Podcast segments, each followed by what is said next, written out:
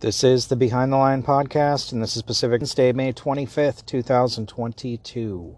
So, the talking political heads in Washington state were out, of course, yesterday after the Texas shooting. Governor Inslee kept his comments pretty on the level, but that didn't stop Maria Cantwell from coming out and issuing a statement which says Today, 18 children and three teachers tragically lost their lives in yet another preventable mass shooting, Cantwell said. Far too many Americans have experienced the pain of losing a loved one to gun violence.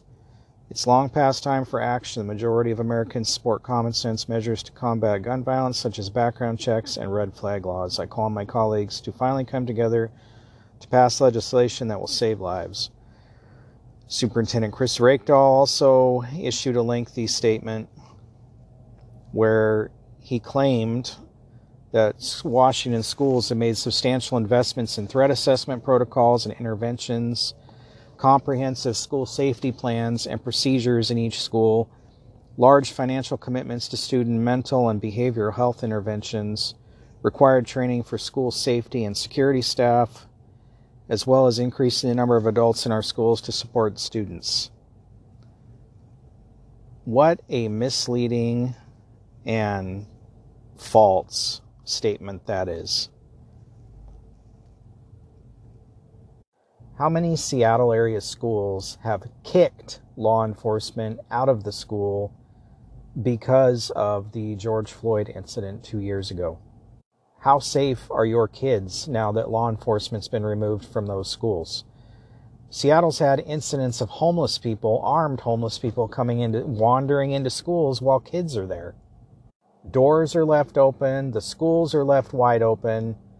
I know this for a fact as I have family members who work in the schools any training, if any, given to teachers about intervening or doing something in a situation like this is minimal.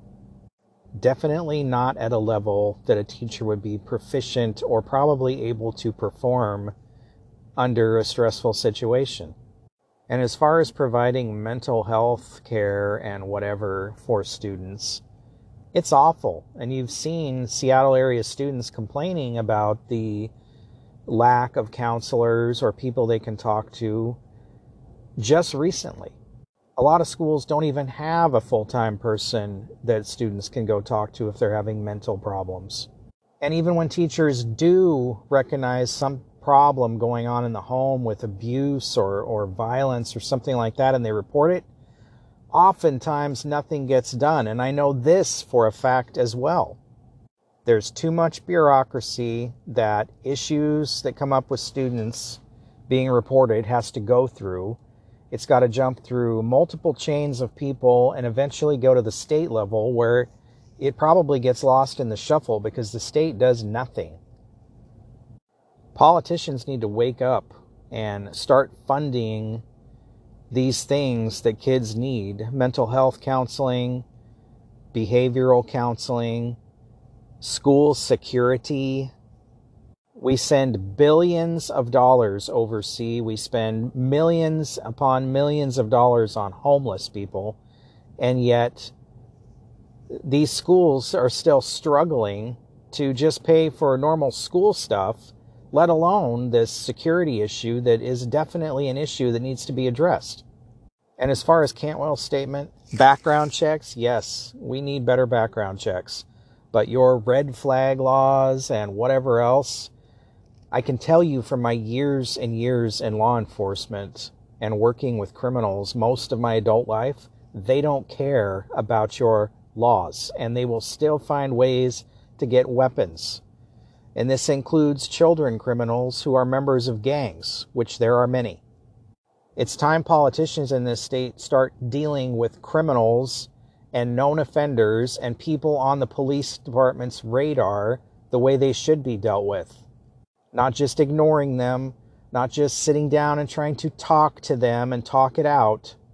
Punishment, consequences, something that'll make them think about doing that again or doing anything worse. It's time that state legislators put money back into mental health in this state. In every state. And to go right along with that, lack of consequences in dealing with criminals as they should. According to the King County Prosecutor's Office, 32 year old Ryan Lee Popplewell is suspected of stealing a car in Ballard while a child was still inside. Investigators say the boy's father jumped into the right rear window and witnesses nearby tried to help. Popplewell got out and ran off, allegedly pepper spraying one of the witnesses following him, then returned to a tent before Seattle police arrested him. Why you're leaving your kid in a car while it's running is beyond me, but that's not the point. Popplewell was charged with first degree kidnapping, theft of a motor vehicle, and second degree robberies, being held on $250,000 bail. Prosecutors say they are concerned Popplewell will be released early once again, and they say he has re- they have repeatedly argued in court for him to be held in jail, all from different cases. But the judges in King County just keep letting this guy out and lowering his bail, and the Northwest Community Bail Fund keeps paying for this guy's bail. Northwest Community Bail Fund. You should reach out to them and let you, let them know what you think of them. Popplewell has been convicted of 12 felonies and arrested 28 times. He's also on the prosecutor's high priority repeat offenders list. These guys should not be on the street under any circumstance. And a federal investigation is slowing solar projects in Oregon. The U.S. Department of Commerce announced in March that it was investigating whether Chinese companies were funneling solar panel parts through Cambodia, Malaysia, Thailand, and Vietnam in order to avoid tariffs imposed by the past three presidential administrations.